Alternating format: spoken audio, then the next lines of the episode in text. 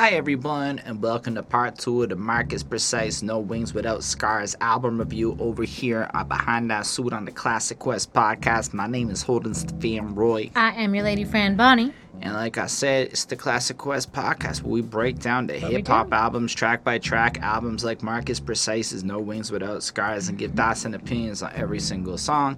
As this is part two, we went through the whole first part where we discussed the first six tracks, and, and I'll admit, maybe I was a little intense in some of my feelings for uh, a couple of the tracks. If so, and you felt away, it's alright, it's alright.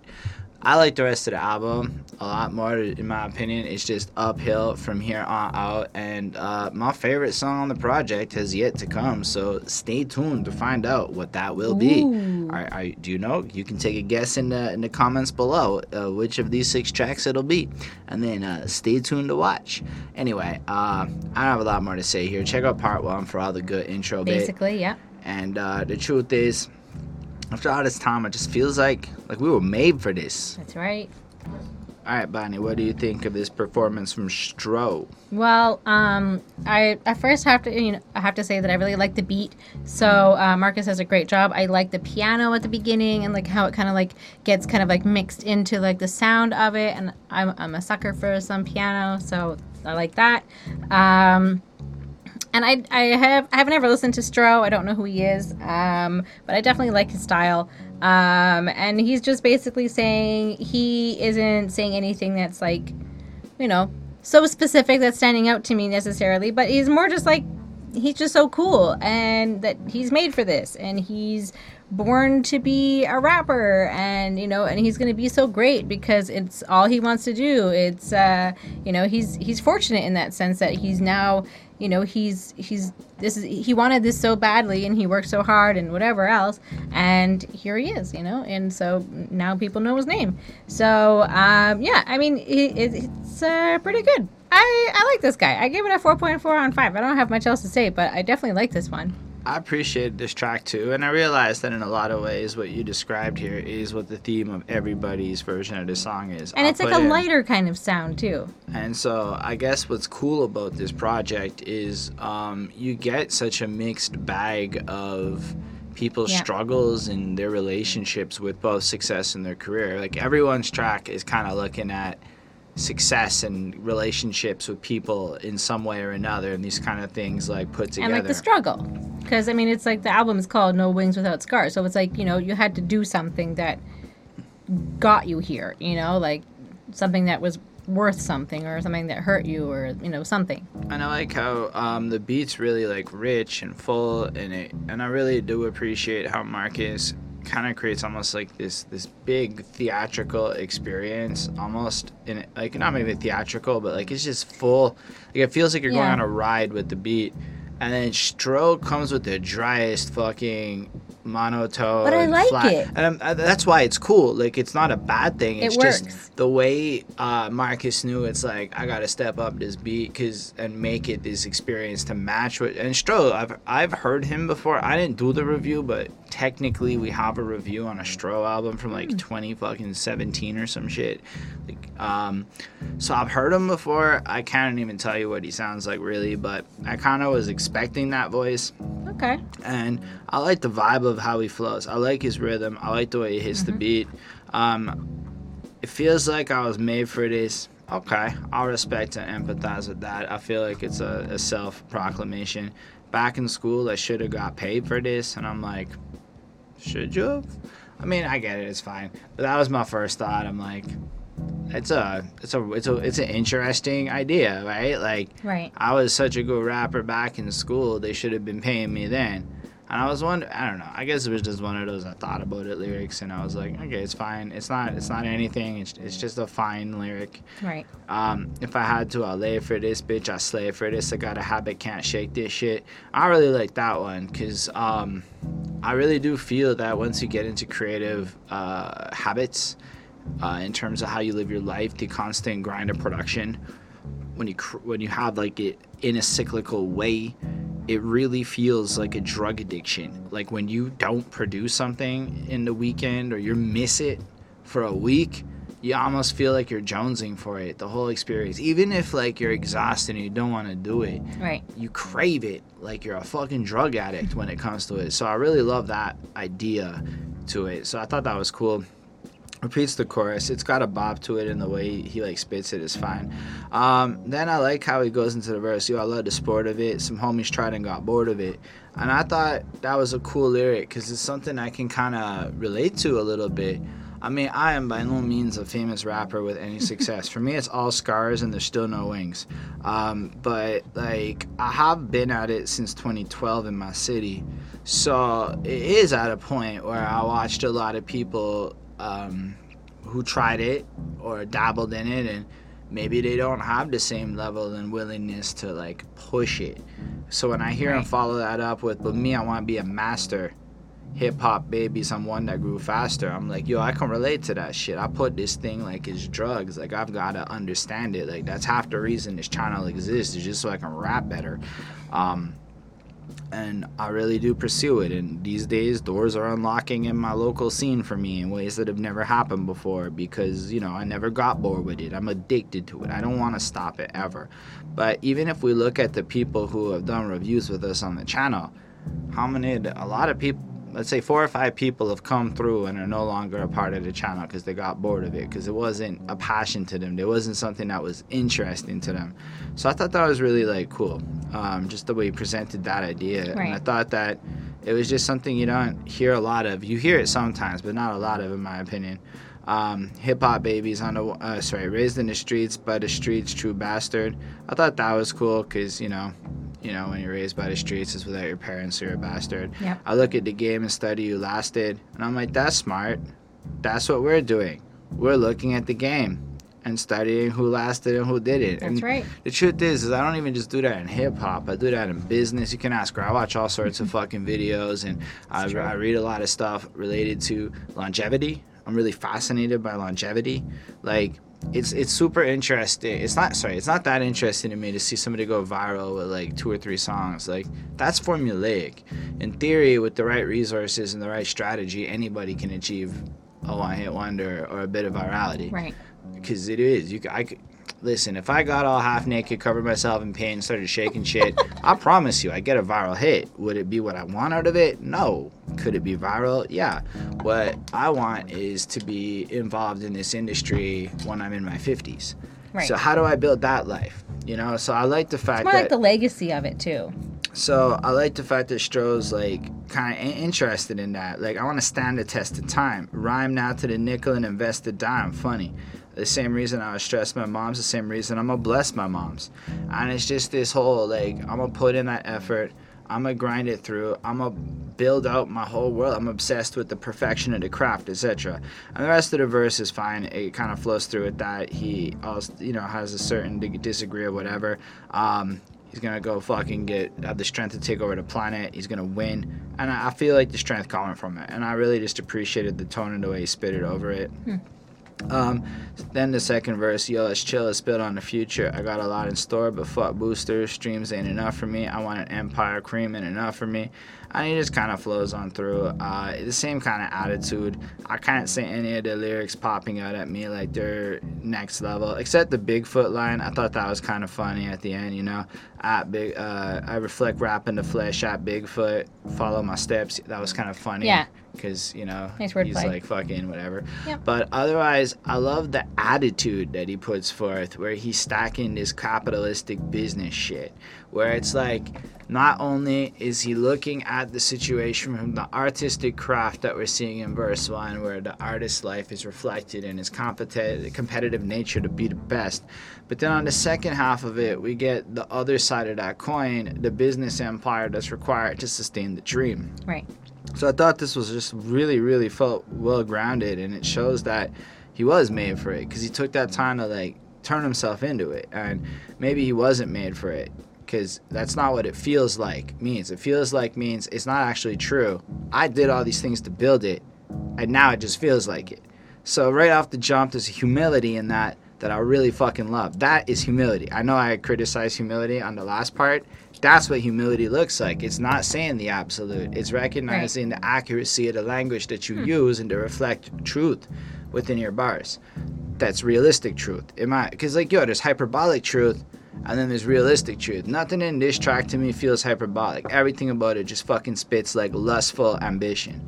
So that's respect on my end. Um, I give it a four point three five. As much as I love the composition of the beat, some of these beats and stuff I'm not really, like, gonna go listen to because yeah. it's a little bit out of my genre For interest me, like, and stuff. Like, it was, like, his, like, slower. What he was saying was a little bit more of, like, why I didn't give it, like, the highest mm. grade. So I like the bars, and I like his rapping, and the beat, it was, it, look, the composition and the package of the track is brilliant. This is, like, a yeah. taste and a subjectivity thing. Like, objectively, it's very well made. I've, I think Marcus Precise, I don't think I give him enough credit for how brilliant I think he is as yeah. a, a comp. Like, his, like... attention to detail is ridiculous.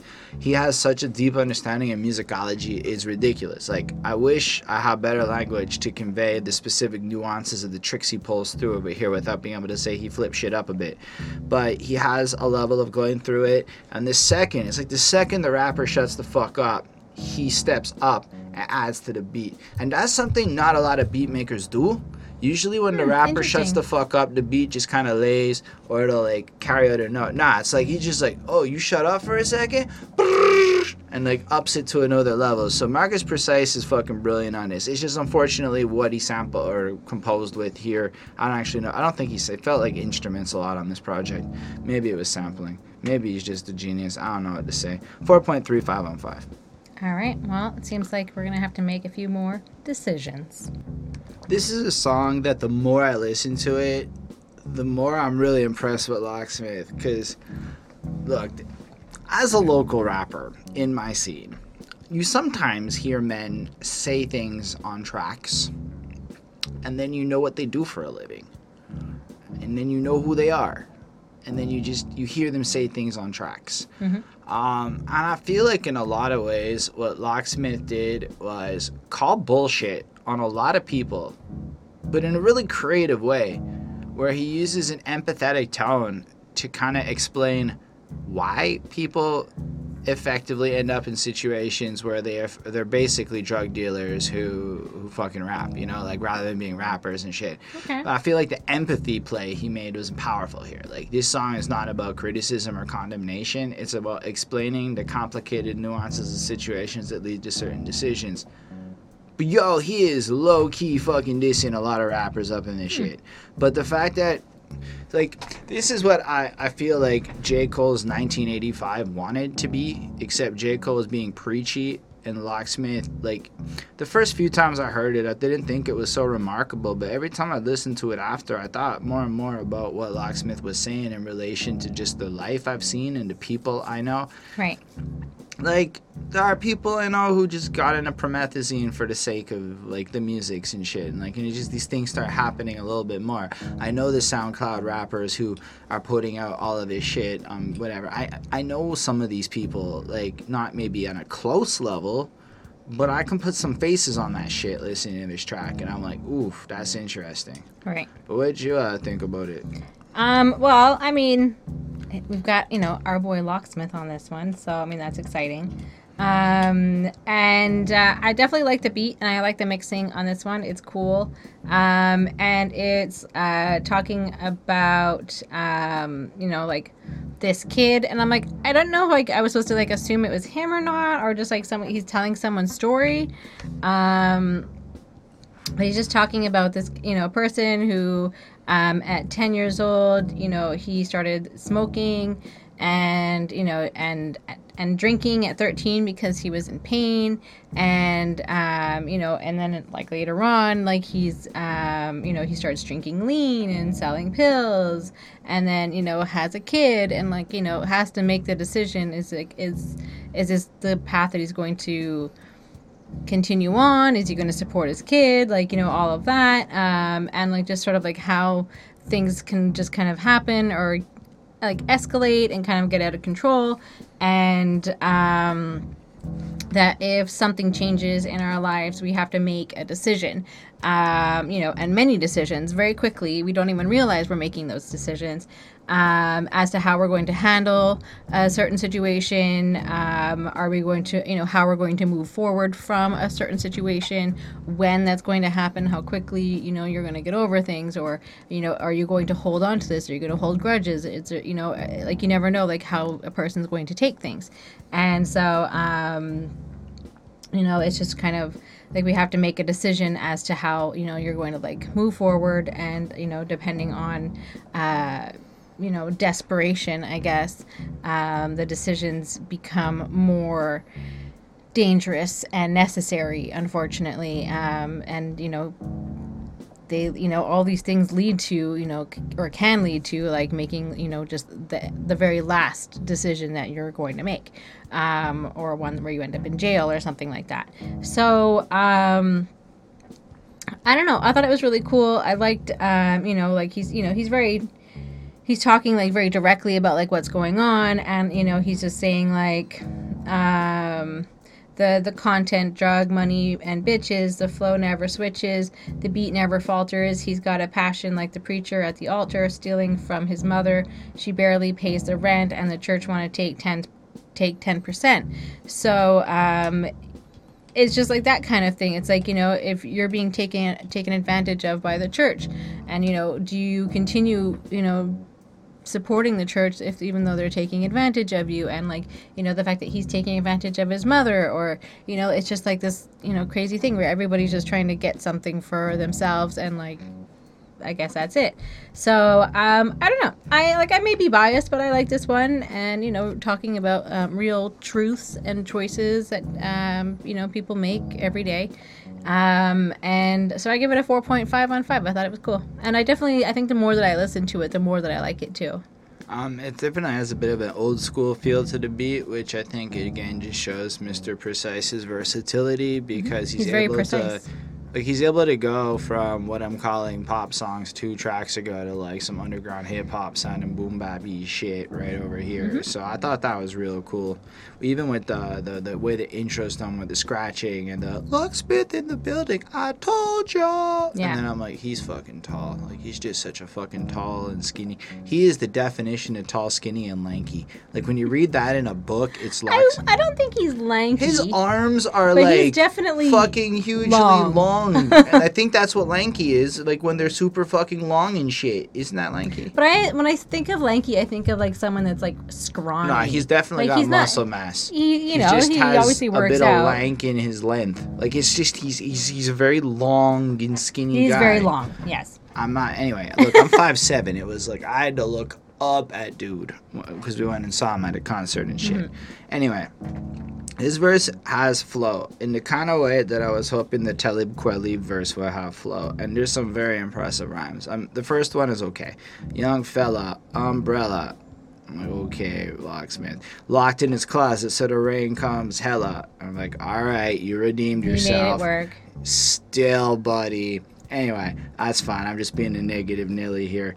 Uh, harsher than expected, neglected. He's got a chipped shoulder, but his big brother was locked up and he's not sober. And I'm like, okay. So basically in this, we get a little kid guy, young dude, who's basically unprepared for the harshness of life and using the metaphor, the umbrella, and the rain to kind of reflect the hardships, such as a brother who's locked up to the point where he's not sober, smoking at age ten. And then, yo, the way that Locksmith does this, it is one of the best, like, making shit rhyme that shouldn't rhyme shit that I heard in a minute.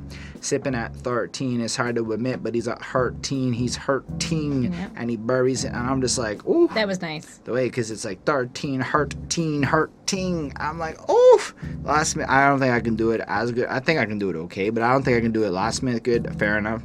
But he buries it in aggression. He started rapping. That's natural progression. It's more about the melodies. It's less about the lyrics. And I like the fact that he's kind of almost showing how a lot of these people end up in these situations where yep. people are in these emotional wrecks. They're consuming drugs to cope with the fact that as adolescents they lack support systems and structural things, because unfortunately the more you learn about, let's say, the hood, for lack of a better term, and the actual environments that exist in not the eighties, yep. the nineties, in the twenty twenties, today, which are just built on the systems of the olden days. Uh, you're like, damn, man. And this is some shit that's super hard to relate to up in Montreal where, like, it doesn't exist. I'm sorry, it doesn't. We have good social services up here by comparison. It doesn't exist like that yeah, shit. Yeah, but there is a housing crisis, and there are more homeless people. Yes, and, you there know, are it's problems, going to... and we could end up there.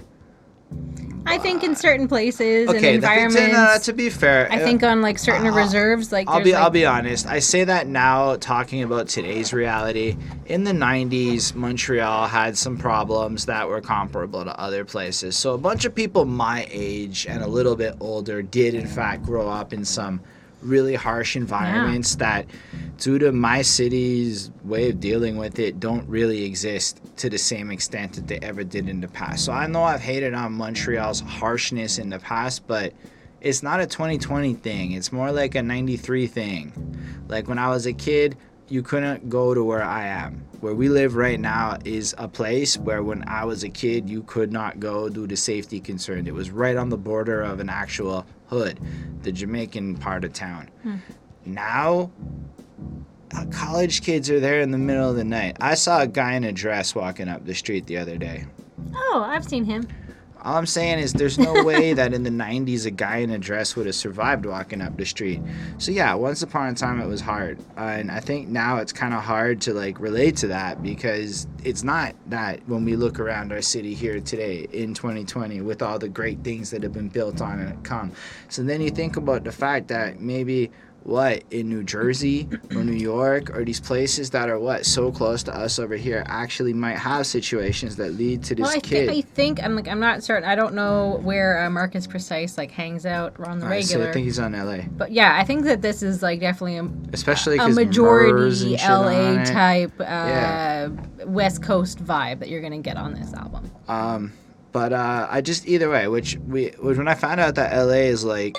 Like, the part of L A that you see on T V is, like, a minority percentage of what the actual demographics and geography... Like, most of the city is apparently just sprawling hood, you know? Like, it's yeah. not...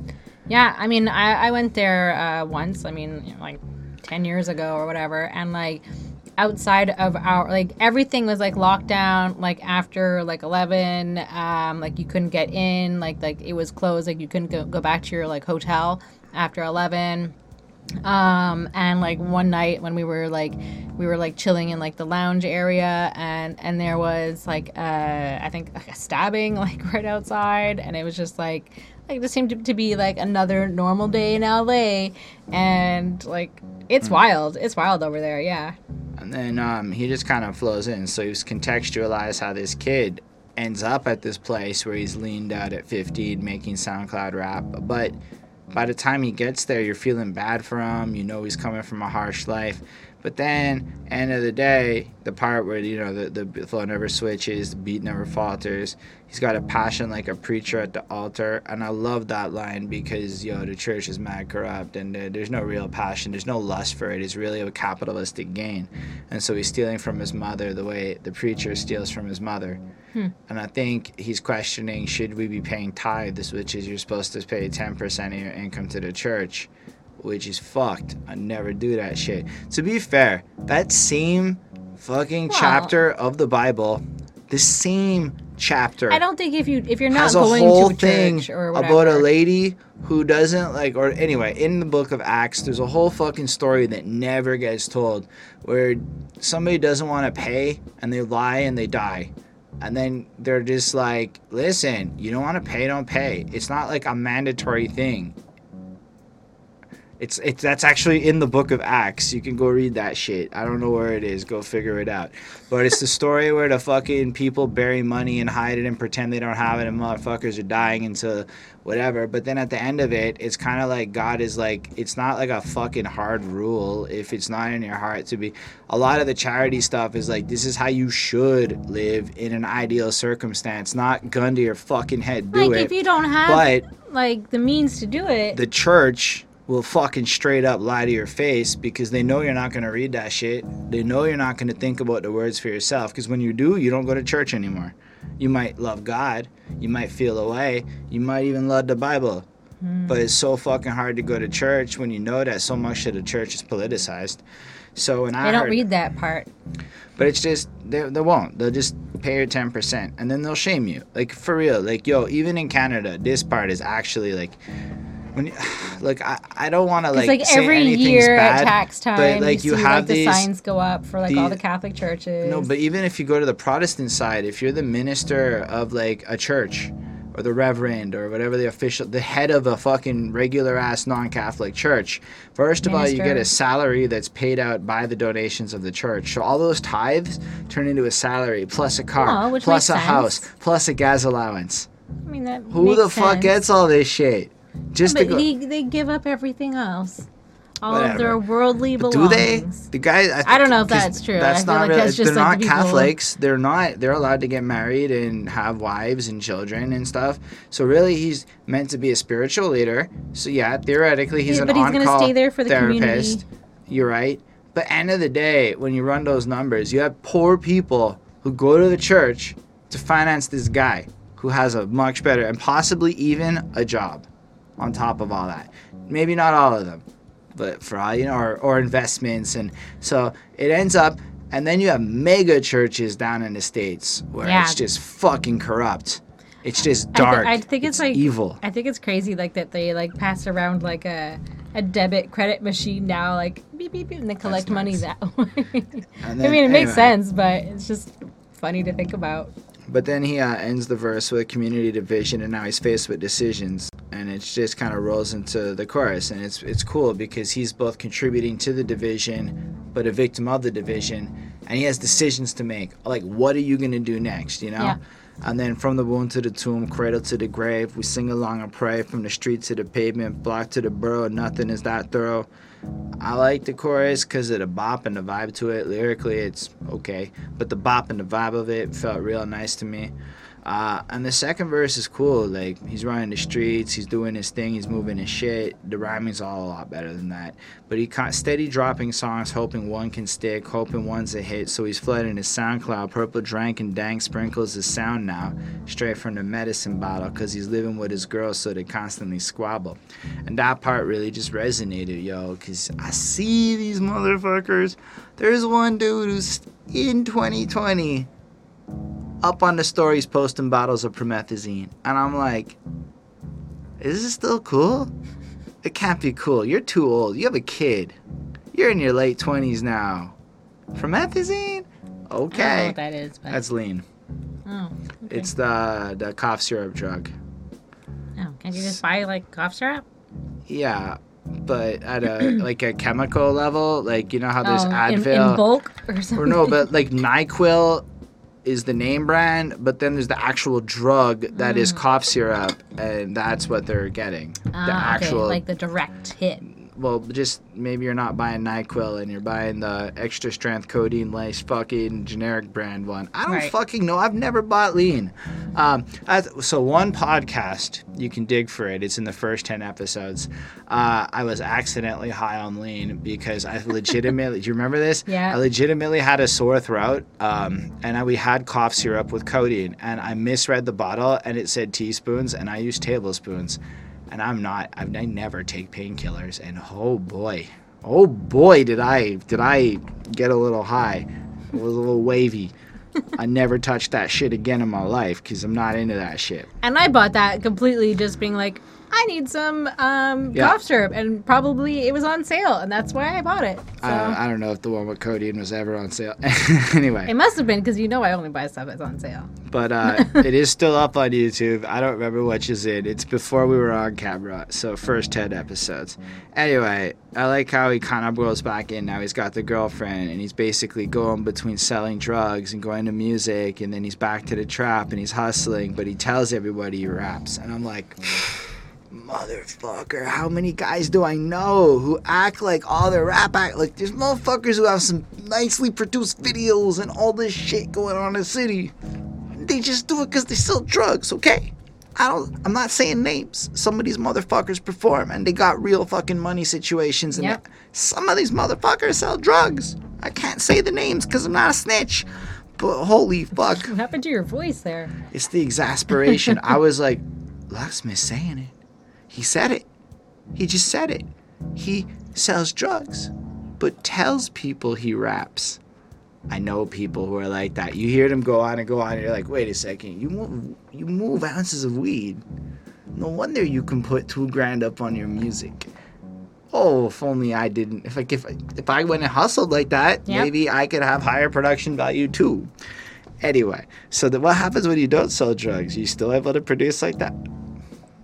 Okay, anyway, I think I'm going off on a tangent, but kind of not really. He's pointing out some shit that is just everywhere. I think everybody in the yeah. game knows that person. And that's why it really, really resonated with me. Anyway, so he sells pills, and then he can't afford to also fucking go to the studio and pay diapers. So he's literally facing the choice, myself or my kid and I, family. I hope he chose the diapers. I don't think they do. I think some of them choose the fuck. A lot of them choose the fucking studio. Some of them might choose the diapers. But if you think three or four more singles is going to be all it takes to pop, look at Eminem.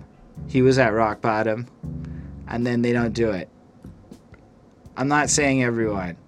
I'm saying I guarantee you some of these motherfuckers. Yeah. Anyway, I hope I hope they make the right decisions. But it's funny how you were left with that optimism. And my first thought is a SoundCloud lean sipping rapper is going to make the right fucking choice. Maybe I'm wrong. Maybe they're fucking great family men. You know, you can you can be like a wild child and still, You're you right. know. I shouldn't I shouldn't say know that. that you have responsibilities. Still, I'm really impressed with this Locksmith song, uh, or Marcus Precise and Locksmith collaboration. Uh, I give it a four point five. Uh, I think he says a lot of truth in it. I think it's a really powerful song, but mostly the way he hits it from this point of, he is empathetically slapping some motherfuckers, okay? I've never seen it done so well where he is hand to fucking face, ring exposed, smacking a person in the fucking face, but simultaneously loving them. And I like that. Mm-hmm. Uh, let's talk about Rejoice. Let's do it. I love what Murs does with this track. I don't love the beat as much as I love what Murs does with the track. And again, it's no shots to Marcus or his talent. It's just the style of it. It was like, right. It felt a little bit of a sleeper in terms of the style. But when I listen to it and I get past my prejudices, it's really well made. I mean, but I feel like then, of course, to the depths, I've been to the depths, from my last breath to the last check. I don't know. Everything about it feels right, except that it's not energizing me in any way. It's just kind of hidden. And it's just rejoicing. He's not trying to, like, energize you. He's just being, like, thankful and, like, oh, thanks, you know? I know. I don't know. I can't figure it out. I, li- I like what Murs does. I just, something about it's a little bit weird in terms of hitting me. Maybe it's all the positivity. I don't know. Anyway, uh, I like that I do it for the cause, never the effect. That is one of the best bars. Just I know what I just said about Murs' delivery. But go. That is one of the best bars on the project. Because um, recently we were dis- we had a little Facebook discussion amongst the peers of the hip-hop community of Montreal about what a legend was. And it's those people that do it for the cause and never the effect. Meaning, you're going to take the losses and still make the music and build on the culture and do what you got to do, because effectively that's what it's about. You're doing it for the cause. Plus, yeah. It's the cause effect pun. Hey, Murs is... Look, Murs is very talented. I enjoyed it, man. Uh, I missed the... I liked it when he wasn't rapping for a minute and he was doing the videos on Hip Hop D X. I know, I know, perhaps everybody else likes him better out as an active M C touring and shit. I kind of miss the Hip Hop D X videos. That's all I'm trying to say. Um, I don't know. The verses is aight. Been a boss since I've been a boss. Paid dues, dues paid pro at any cost. And that's facts, man. You look at the guy's history. He has one of the bigger hip hop festivals. I can't remember which one it was, but it's one of those names where you're like, no shit, Murs did that. Anyway, and he ran it for a long time. That's literally being a boss. He's a huge part of the culture. He's done so many things to put people on. He's put in so much fucking work. Tossing in the towel, never thought of that. That's fair. He's still at it. He dropped a project this year or last year, I think. Um, I don't. I think Chris did the last Paid one. Paid Dues is the name of the hip hop festival. Maybe, I don't know. Is That's that what it? it was called?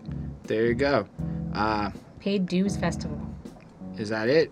That's what Is it's that called. Murs' festival? That's what it's called. Fair enough. In this moment, I, whatever. It's uh, in L A. That That's it then. That makes that bar fucking even better, doesn't it? I think it does, because it's the name of his festival simultaneously. Whatever. Uh, either way, had to watch all my dreams die that I brought him back, and he did have some problems at some point in his career, and he resurrected that shit. He did do that. Too connected to be disrespected, and that's true. Who the fuck this is Murs? He's just one of those guys everybody says good things about. My enemy's so insecure that they're ineffective, collecting checks after the show's done, never flashing pistols, still consider me a shogun. Woo! Bars! That's so good. That's so fun. Because he's like an anti-gangster and shit, but he's still the boss man, and he's fucking never flashing pistols, but the show's done, shogun. You're like, I get it. Yeah. And that's fine. That bar is fucking amazing. I loved it. Anyway, I really enjoyed his, the rest of the verse. It flows in proper. It does the chorus. The second verse is cool, too. You got to get down for you to get up. That's interesting. I personally had to take many an L to get some W's up in my life. Eyes on the prize and keep your chin up. Respect. You should keep your chin up. I find there's a literal correlation between keeping your chin up when you walk down the street and girls looking at you. Uh, it's called confidence. I'm just saying. You keep your chin up, you walk with a little bit of a strut, and girls look at you. You go like this. They don't look at you. This is what it is. I'm talking about the same body figure, relative A B testing shit. Uh, look at how the Hot Boys split up. The ones we start with don't always finish with us. That's another interesting line that kind of plays into, wow, maybe not everybody's still around. That's going to yeah. be part of the squad. Um, and I thought that was pretty interesting. I'm pretty sure Hot Boys was Lil Wayne's crew.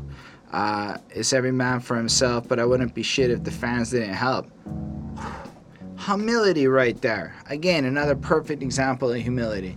Like, the idea that anybody does this alone is stupid. The second I hear a rapper say that, I'm like, you're a fucking moron. That's a lie. You're lying to my face. Because nobody does it alone. I don't know if I've ever heard rappers say, oh, I did this, like, all by myself. Like, I feel it. like they, like they often it. say, like, mm. no? Many a time have mm. I heard it, to the point where it's like, think. like I, we'll find it at some point. But we tend to not do bad rappers. But a lot of people have this mentality. Here's a good example, Russ. Because basically what happens is, is they mix and they master and they beat make and they do the videos and the and you're fine. But the second you throw an extra in your video, you didn't do it by yourself. The second you had okay. to work with a person in your life, the second your fans put money into your account, you didn't do it alone. You had a community. It's just, anyways. Takes so. a village. But I love the fact that Murs gives that. Another one I really liked, humble, level-headed, and I'm down to earth. Fair enough. I watched him on YouTube for a minute. He felt that way. Never dealing with devils. I'm like, good double entendre. That's going to be the honkies. And it's going to be the people trying to bring you down with the sinfulness and whatnot. Yep. But not doing business with white people because he knows what he's worth. And I'm like, ah, fire bars. I get what you're saying there. Ashes to ashes and dirt to dirt because of the religious connotation, making it proper, down to die for the crap because I put in this work. I don't know. It goes on from there. It's pretty proper. I really enjoyed all of the vibe of what Murs did with this. I, I I think he's a great M C. I think he really, really is. I just had a lot of trouble getting into the track, so four point two five. Hmm. All right.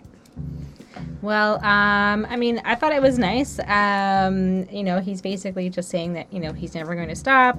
And even if he has no money, it's really just like his voice that matters. And just doing it is what's most important to him. Um, and he mentions people who are in jail.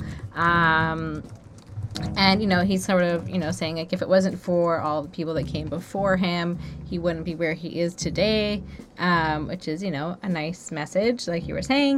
Um, and he has had help in that sense from, like, his fans. Like, they've helped, you know, build him up and, you know, gave him the money to maybe do his next thing and, you know, his next project or whatever. And he works really hard because it's a give and take. And, you know, like, essentially, like, his fans are his boss, are the people that he's, you know, catering to, and, you know, he's making their music for, because, you know, in the end, they're the ones that, that pay him. So he, you know, he's there to make this, but at the same time, he's making what he feels in his like heart and what he wants to make. Um, and, uh, you know, he's writing albums and he's, you know, has changed his life. You know, everyone has been something new and exciting and a new experience, and has led him to like, you know, the next chapter of what he's doing. And um, so he he is saying that he um, he wants the respect that he has earned, because he has definitely put in his time. And um, I don't know, I think it's really cool. I think I, I just honestly I really like this one. Um, you know, respect is just kind of more important than money, mm. is what he's saying. And that's what he really wants. And, you know, as much as nice as it is to have that money and that support, he would rather be poor and respected um, than, you know, rich and not respected.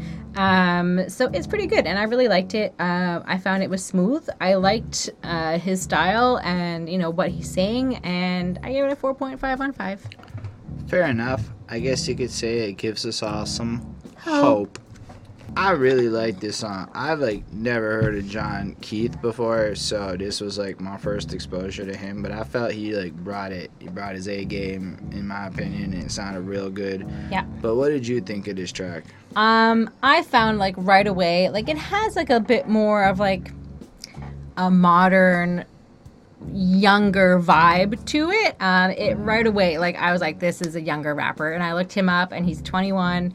Um, so I was like, all right, he's a young fellow, and um, you know, he definitely gives off that like right away. And I think that that's kind of cool that like the beat kind of matched like his vibe and like what he does. It's a little bit like a little bit trappy, um, but at the same time, like it has like that kind of like still like great flow and everything else.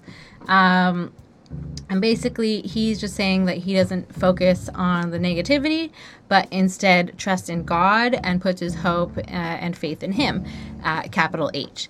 And um, while, you know, like I, uh, some of the verses that I, or lyrics that I liked were, um, while she entertaining second thoughts and her doubts, yeah, and one hundred dollars verses never cover my bills, and four-minute songs can't contain my skills, and an Instagram post won't display what's real. You got to spend time with me just to know what's the deal. Yeah. So I think that he is kind of like, you know, he thinks he's great. He's, you know, he's a young guy. He's a little cocky. He's a little bit showboaty. Um, and he's kind of saying, you know, like, this song is not going to, like, you know, contain my but skills like, and do that, all of that. Just, like, think about how anti-cocky and showboaty that is, right? But at the same time, it works because this song, you know, hopefully because it's a sample, basically, not a sample, but it's, like, a sample of his flavor of what he does. And, you know, if you like that, he's going to lure you in, and then you're going to become his fan. And I think that that's kind of, like, what they're all, you know, not what, that's what their focus is. Like, they're not all trying to, like, you know, be like, I'm the best, look at me, look at me, look at me, on like this album, um, but I think that he's also seeing this as a great opportunity. He's twenty-one, he's a rapper, he's, you know, got his foot in the door for but sure. But I also think it's kind of, again, a bigger criticism on how fake all of this yeah. shit really looks.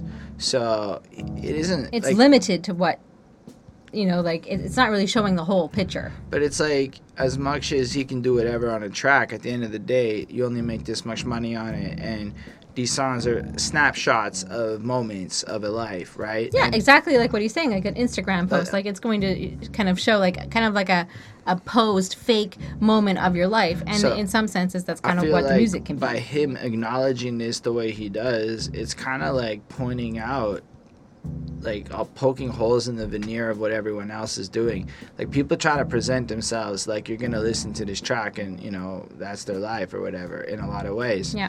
And I think he's going, that's bullshit with these bars. You know, he's going, nah. The truth is we are all complex creatures, and if you really want to understand it, you know, you're gonna have to go deeper than just this moment. And I yeah. thought that was real sweet, especially because it kind of starts off with a couple, the, the idea of a girl and people taking interest in him right before it. Yeah. So it's got the bigger picture of the calling card for like his music, but in the micro moment pointing out to these ladies who may be interested in him because he's a rapper and because of what he puts out in his tracks, like, nah, listen, before you go decide you're gonna be like, having my babies. Get to know the man. And I thought it's brilliant. It's really like yeah. It's really mature. Yeah. Yeah, I think it's really cool. Um, you know, and you know, he's he can show himself being one way and then, you know, act completely different in another way and, you know, go to church and pray and all that, but, like, still look like, you know, Flossie or whatever on Instagram. Like, I don't know what he's doing on Instagram. I didn't look him up, but, um, you know, it's just kind of like that feeling. And, um, you know, he's also saying, like, they can't be uh, lost or, like, feel helpless because, um, you know, like, they or him um, have... Uh, hope that God will bless them and will lead them to a better place and down a better path and to success, and, you know, it just kind of having that faith. And this is like sort of like that perfect sort of um, like religious song uh, for this album, like especially like kind of like as we're like getting closer to like the end, like it kind of makes sense like in terms of like the overarching like story and theme that we're kind of getting and kind of like what we've gone through and like where we're at now on the album. So um it's good, and I found it really just, you know, like I was saying, totally works on this album. So I gave it a four point five on five. Fair enough. um I like I like the way he flows it. I like in the chorus um how he brings up that he might take losses in this shit and how, like, you know, he's gonna build out, his future's bright, but mm-hmm. regardless of what's going to happen, he's going to make it through it, is the kind of point he's putting out, because his soul's not hollow, because he's got substance and shit going on in his life. And I, I really appreciate that, like, differentiation against, I guess, a lot of the vapid, hollow reasonings that other people might put and attribute towards what success is. To me, this feels like a grounded individual who understands the real constructs of success uh, and how to achieve it. Um... Anyway, two forty a.m., can't blame him, never sleep, I grind until the p m, and I like the way he rhymes that, uh, blame him, p m, and then uh, they thinking I'm playing now, uh, but I got goals that I gotta meet, heights that I gotta reach, lessons I gotta teach, and the way he does that, I fucking like the way it just flows, and he just kind of keeps doing these little flip-ups to keep mm-hmm. it kind of interesting as he rolls through it. Everybody sleeps, so... just gonna point it out, you literally die if you don't sleep, so uh, yep. I'm just throwing it out there. Yes, there's that one dude I saw in Ripley's Believe It or Not who didn't actually sleep, but they took these weird nap shit. It's fine, but these rappers sleep, just throwing it out there, they do. Yeah. Um, but it's the idea of no sleep, go hit your goals, grind, blah blah blah, listen to Gary Vaynerchuk and them, and, you know, get your inner salesman on. Um, but what I really love is when he goes, I got a lady now. Yeah, I love that. But then it's more pressure. I got enough of that. And I'm like, respect. That's a guy who's actually got a lady. Um, he's found himself a woman. And he's happy with the strength that comes with. And then you find out all the strings that are attached to that. And then there's pressure. And it's not a lot of pressure. Sometimes it's it's a wonderful pressure, and you like it, and she's so great, and, like, you're totally not complaining about her because uh-huh, she uh-huh, is perfect. Uh-huh. Yep. I've had other ones that were a lot of pressure. A lot. She doesn't know that. She doesn't know that she's not. She's really nice. She's great. There have been true. pressure in my life. Uh, so I kind of, especially when you're young and you can't screen him to find the great ones like this one. She she's fine. She brought cats though, and those cats puke everywhere. They just Aww, puke all the time. They're just so cute. Uh, I never thought I'd clean up as much cat puke as I do in you my life. You do now. not. I still do some. Um. Anyway, and then I like how he kind of moves through the rest of the verse. You know, so he's got to put faith in God. It's hard. It's like, you know, enemy moving sleazy. I need a man, a genie might disappear. Houdini. Now I'm toe up. Might just need to grow up. If eight, we need to to go up. My father always show up. And I like the fact that he's, like, putting faith in God to get him through these situations where he feels like he wants to bail out, and he just kind of puts his weakness out like that. And that's super cool to have that, like, focus. Then you get that chorus coming in. The way he sings it is nice. It's not my favorite. It's nice. It fits this track really well. Um, the second verse is cool, too. He picked his hand and played his favorite card. It's only right when I spit. I'm bleeding straight from the art. I never sacrificed the truth, all for the sake of the art. You'd be getting stone cold facts every time you jump in your card. And I like that because I get the sense this guy is particular with his language again, and he's not relying on hyperbole. He's going through and he's like, given what we discussed before about what we get in the snapshot of his picture, this is a guy who's very self-aware, and I can feel that through his lyricism and the way he puts his shit together. So I really liked it. I really liked this track a lot. I thought it was it was a really cool build on this album, and I gave it a four point five on five, a real solid jam, as I as they say. Anyway, still two more to get through. Why don't we go on to the next one? We shall. This is the best song on the album. This song's fucking fire. Um, that beat is ridiculous. Keep in mind, like, as much as I love hip-hop, I love punk music, I like good rock music, I like shit that has drum patterns like that, that fucking upbeat, kind of like, you just want to like almost hop around the room and like dance to it. It is very, it's not, this didn't tap into my like hip-hop soul in the way it tapped into that fusion-y side of me. Like, oh, yeah. I, I fucking loved this track. Like, this is, hmm. this is on my playlist. And if nothing else, this track, I'm gonna, it, it's gonna get played the rest of the year. And if nothing else, that made this track, this whole album worth listening to for how fucking much I love this song. And Il Camille, I've never heard of her. She's great name though. Banging. It's so good. That chorus, we rise, we fall, we pray, we sing, and just that like soft tones, the way she's putting it kind of late on it, and just fucking flows. Like, you can feel the rock influence in this shit, and I love it. Mm. And what a way to throw, show how Marcus Precise is just able to go all the way over there, dig through the crates of sort of his musical memory, and bang out something that's just so out of the scope of this album, in my opinion. Yep. Tucked It is a deep track, so you gotta really listen to everything else before you get to it, but it's so good. Yeah. And the way she raps, man, whether you uh, from the burbs or the ghetto, you better put on your best get up and get up from the era self-identity elder. And that, just look at that. From the ghetto, you better put on your best get up and get up. I like the way she did that, the way it flows. And, and I feel like she has this kind of constant nu metal-esque cadence, the way she's riding over. Now, maybe not nu metal. No, it's not nu metal. It feels nu metal-y because it's some hybrid shit, so my gut wants to say that. But no, she has like a very rock influence. Like, like she could she could be a rock singer for all I know. I don't know if that's true. Either way, uh, elders were our national treasures, and tell them folks you love them while you're alive. And well, it's better than when you bury them. The real M C is a being self that will never die. So be true to yourself. Appreciate the people around yeah. you.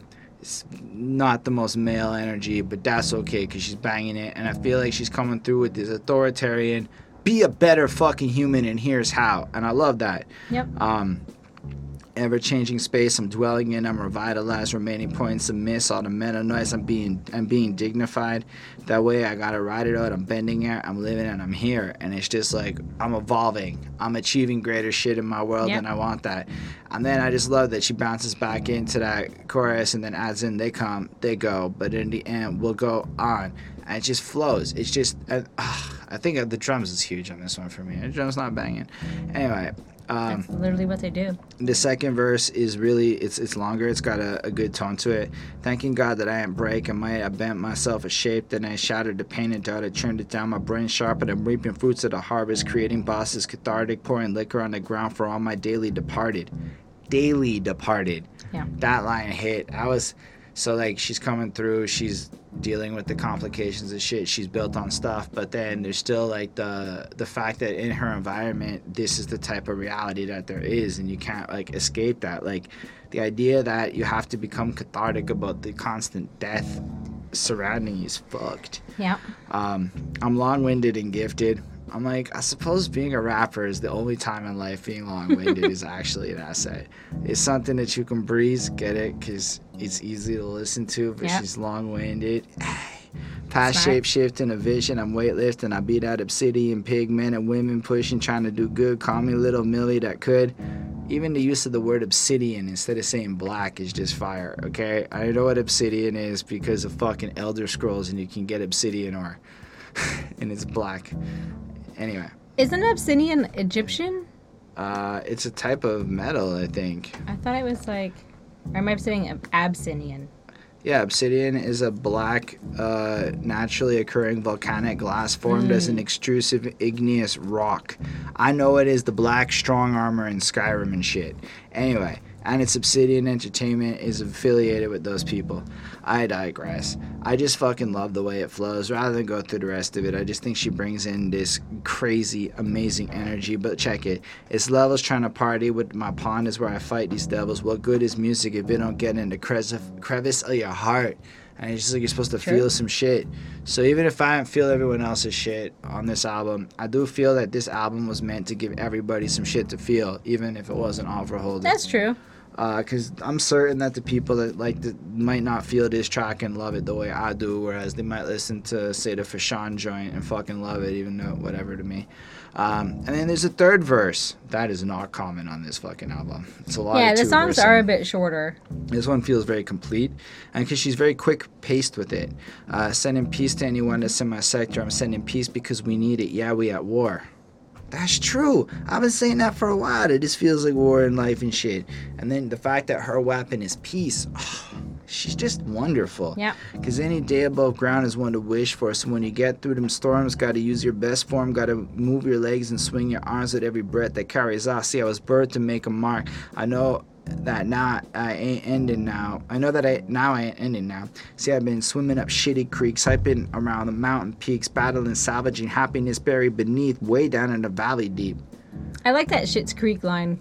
I like, mean, that but... she br- brings up all of these fucking nature bars to flow through with the fact that she crafts the happiness and confidence in her life, and it's not natural. It's in spite of the shit. I gotta go get it. You see the mold that I broke from. It's literal bullets and tragedy, triumph and gold. Harsh. Like, I'm not breaking from literal bullets. I'm telling you that shit. But the fact that she can turn the mold to gold and escape the environment and create this beautiful fucking sound. Like, this song is amazing. It's like, it's not that often I hear it. I'm like, I gotta go listen to more Il Camille. I certainly hope it all sounds like this. And this wasn't just like this one-off. And then I get like a bunch of R and B, which would still be lovely, but it's not my cup of tea. This is fire. This is a five on five. I love this fucking song. Oh, wow. Yeah, I mean, I really liked her style as well. Um, you know, I thought like the whole first verse was fantastic, um, you know, and kind of telling of like the story. Um, and, I, and I really like the that this one feels a little bit more like sped up. It's because there's been like a lot of more like pensive, slowing, like slower thinking type songs where this one's like a little bit like quicker, um, you know, and she's just kind of saying like, you know, we make mistakes, but we keep moving forward and you just have to keep being better, and you know eventually you're gonna get there, and uh, you know remember those that you know that we've lost, uh, you know, and reminding us that like death is like so close, and you know it is like a, you know, even if it's just like, I don't know if it's always death that she's talking about, but just the fact that people come and go in, in your life, and that you know someone that you may see today and has an impact on you today, you may never see again. You know, and like that's it, you know, it was a one-time thing and you're gonna remember that forever. And so it's just kind of like that uh memory, and I don't know, like that that those people that can make a, a big influence in your life can just sometimes just be poof, like they're here and gone, and that's it. Um, but I think it's more about uh, people actually dying. But um, she's just really great. She's really great at spitting. Um, she goes quick, but she, she says things very well and articulate, articulately. And um, it's nice to have that kind of like woman feeling on this one. Like it just like it just it's just nice. Um, it just works. I like it. Um, you know, she talks about the fact that she's lost her father, um, but you know he you know she keeps his memory. Uh, you know, with her, and, you know, he keeps her strong and keeps her moving forward. Uh, I don't know. I really like this one. It was more like sentimental and like thinking and, uh, you know, just a good, honest song. Um, and another great fit, another great choice um, in terms of an artist to select to put on this album. Like if you're going to be, you know, kind of showing off different people at, at the same at the same time that you are showing off yourself, Marcus. Um, so I get a four point five on five. All right. So we got one more track on the album featuring yep. my other favorite label, because I happen to like Griselda. I happen to really like Rhymesayers these days. Well, I don't know if you're allowed to say that these days because they have some drama going on. Mm. But When You're Gone featuring the homeboy Brother Ali. Brother Ali has this voice that it, it resonates like a top-tier preacher in the way that he spits his lines. Like, I don't think there are many people that have the pipes this man really has. The way he can make his voice almost ring. Like, it it it, it, it has a reverb hmm. in his voice, in his delivery that, like...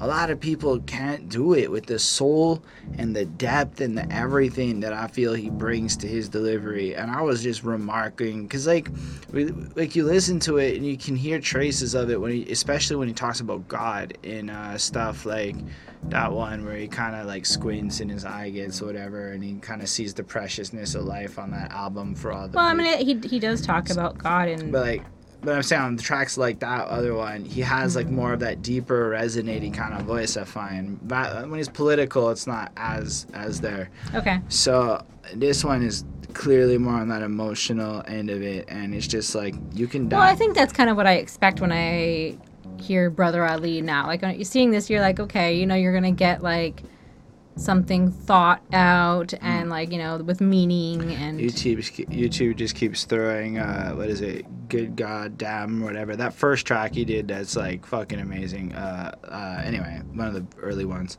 I digress. Um what do you think of this one? um it it kind of sounds like it's like raining or like staticky or something, like kind of in the background, and it's kind of cool that like they kind of added this in. um And, you know, he just kind of saying, like, do this to get to the light. You know, just keep learning in life, keep moving forward. Um, you know, wants to do the right thing, you know, follow, you know, like the right path. Like, you know, that, you know, just pay attention and you'll find your way. Um, he talks about the fact that he has a family and he has to, you know, do the right thing uh, for his children, for his partner. Uh, you know, all of that, like all the responsibilities. And, you know, he does want to set a good example and, you know, be the man that he, you know, aspires to be, and so that his kids can aspire to be like him and better, and just, you know, all of that. And um you know, and they are the ones that like help him like open up and, and explore himself, his, you know, his whole family and all of that. And I think that that's kind of important and something I don't really think you hear too much about, um honestly. And you know, kind of like the importance of like the family and like how that like ha- has contributed to who you are and your art, um in terms of like your your partner and your kids, like not necessarily like your parents or whatever. um And, you know, he, and he just does what he can to be moral and to be, to do right by God. And, um, I mean, it, like, he doesn't necessarily say um, anything about God, um, but it's definitely, like, a I hidden, feel like, he alludes, yeah, he, fucking strongly. Like, it's, it's in there.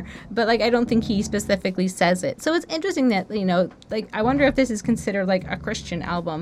Um, like, it's just, kind of, like, I don't know. It's. I don't think Conway to Michelle ends up on a Christian like it's album. Just interesting when you think about it that it definitely has like, you know, a variety of uh, techniques and people. And is um, he Muslim? Uh, Brother Ali? I mean, he might be. Yeah, I don't I think, think so. He's Christian. Um, but you know what I mean. Like I'm just, I don't know. That's it. Um, so I mean, it's a definitely like a, a typical, I guess, um, Brother Ali type of a song. Not necessarily a, like in terms of like what he's talking about, just in terms of like how it feels. Um, and again, it totally works on this album, uh, like especially towards the end. You know, the same sort of feeling. Like this is kind of more about um, staying the course, following the right path, following Jesus and God, or uh, you know, whoever is guiding you, whichever God you choose to believe in. And And, you know, just to keep, um, you know, have the faith that you're going to get there if you work hard. And, you know, there are going to be trip-ups along the way, but you will get there. And that's just kind of what it is. So I gave it a four point four on five. Yeah, I mean, it starts off, in my opinion, alluding to God pretty quick. Yeah. You can diagnose his darkness, which is an interesting line. Like, you're not diagnosing anything. You're not really an expert. You're just kind of looking at stuff and applying a diagnosis to it. I feel like that was a very specific... And I think specific, the darkness can be, like, depression. But I think the way he misused diagnosis was that it was deliberate mm-hmm. to insult our ability to diagnose things. Right. Uh, and in the middle of night, that's all right, but the one that brings life can prescribe and distribute light. Right, so you can be in the dark, God will come hook you up and it'll be good. For the love of love, for the light, for life. He does that for a minute and he just, you can hear it in his voice, the pure sincerity and like adoration he has for God and shit. It's pretty mm-hmm. powerful. Uh, then it flows into the chorus. I was in all my pain, and when you came, relieved my troubled soul, and into this worn out heart you poured your love, if only you could know.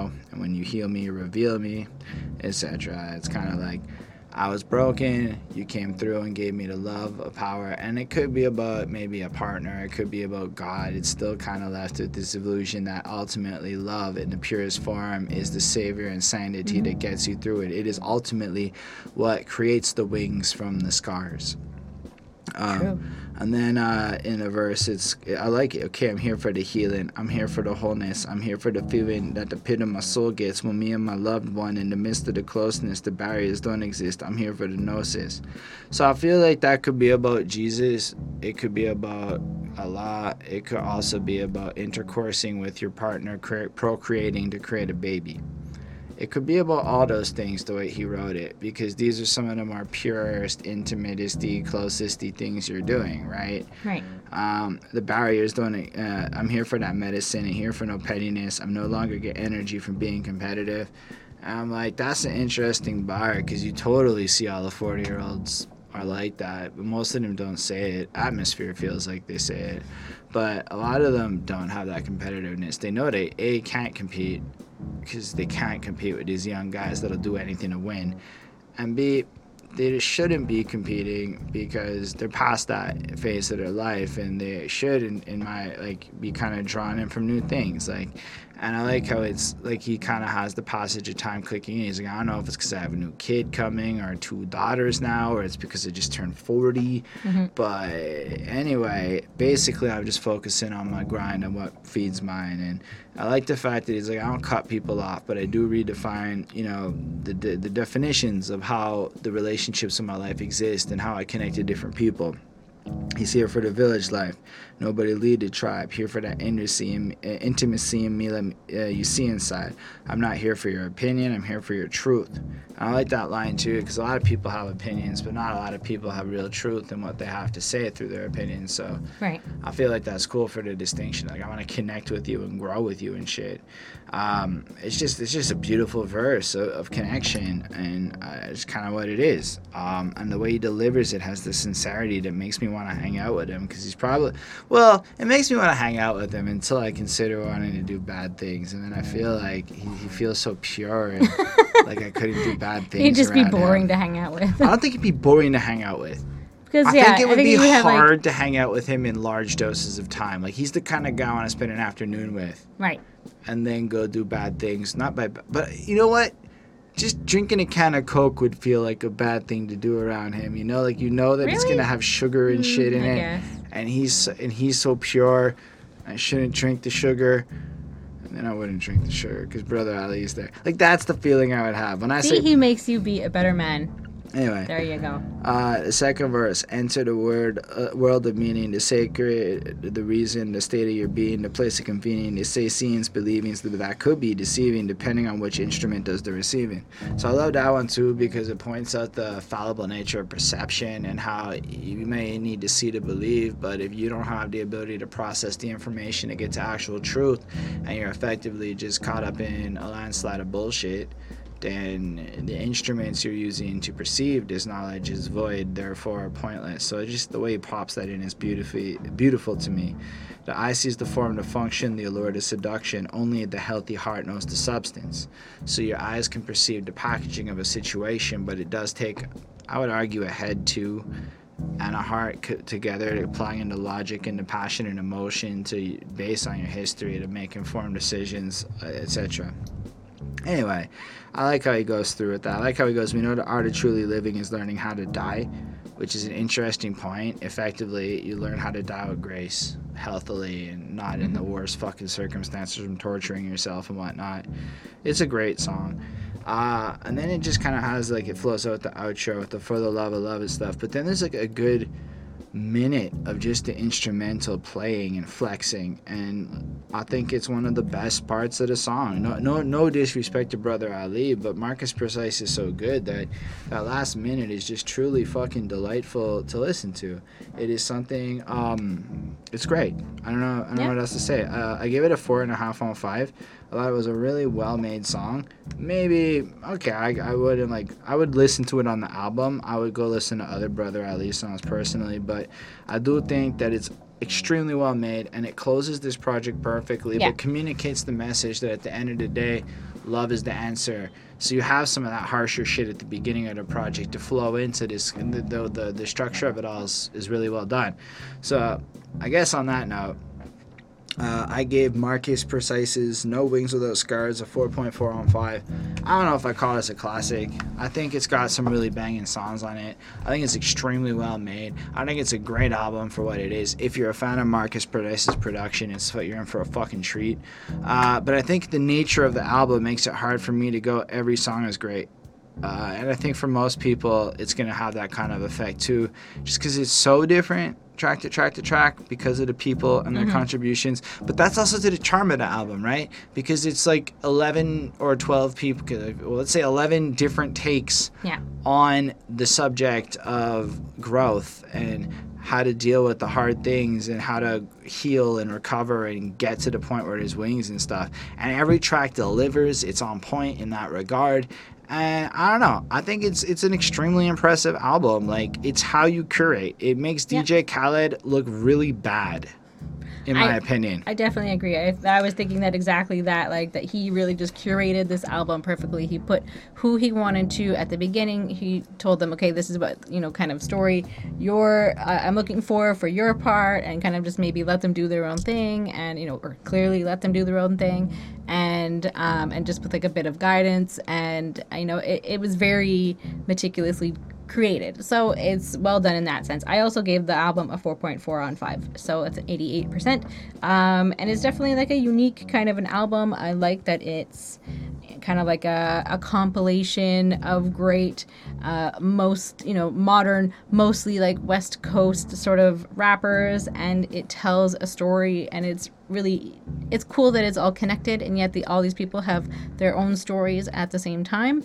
um, and yet it still kind of shows off Uh, Marcus Precise's uh, kind of overall tone and like he, feeling. He is the real superstar of this album. Absolutely, um, and like, and everybody just fits so well into the story that he wants to tell. So he's like an author who's like, okay, you're gonna write this chapter, you're gonna write this chapter, but this is the overall theme. And so it's just really cool that it kind of works like that, and it's just, it's a very cool way to experience and listen to um, a bunch of different rappers, and, you know, kind of like I was saying earlier, like, you know, hopefully make you interested in uh, one or more of them, and to go out and look them up, uh, you know, and, you know, become a fan of someone new. Mm-hmm. Um, you know, and I think that that's uh, cool. I think it's a really cool project. I keep saying cool is cool, cool, cool. Um, so, um, and I don't get to listen to, like, too many, like, or not that I don't get to listen to it, I can if I choose to, but um, I just don't listen to that many, like, new albums, um, and so, like, this is, you know, a pretty, you know, new-ish album, um, so it was uh, nice to listen to something a little bit more contemporary. Fair enough. So thank y'all for being here with us. Definitely let us know in the comments what you thought. We'll make sure to answer you. Mm-hmm. Subscribe to the channel for more content. Uh, like the video if you did. Uh, special thanks to the patrons, Ismail Gadamsi, Chris Prado, Jonathan Barnes, D J Black Hurricane, Linda Williams, and I think that's it now, because that's right, we went down a couple names. But thank y'all. Y'all are amazing. Those five have been with us for a fucking long ass time. Respect. Real respect. Anyway, they used their powers to request the reviews, such as Ismail requesting his this Marcus Precise album. So if you support this, you can check us out down there. I make music myself. You can check that out on this channel. Links in the description. All that good stuff. And uh, yeah, looking forward to coming back with more reviews in the future. Uh, let us know what you care about, and live long and prosper, everyone.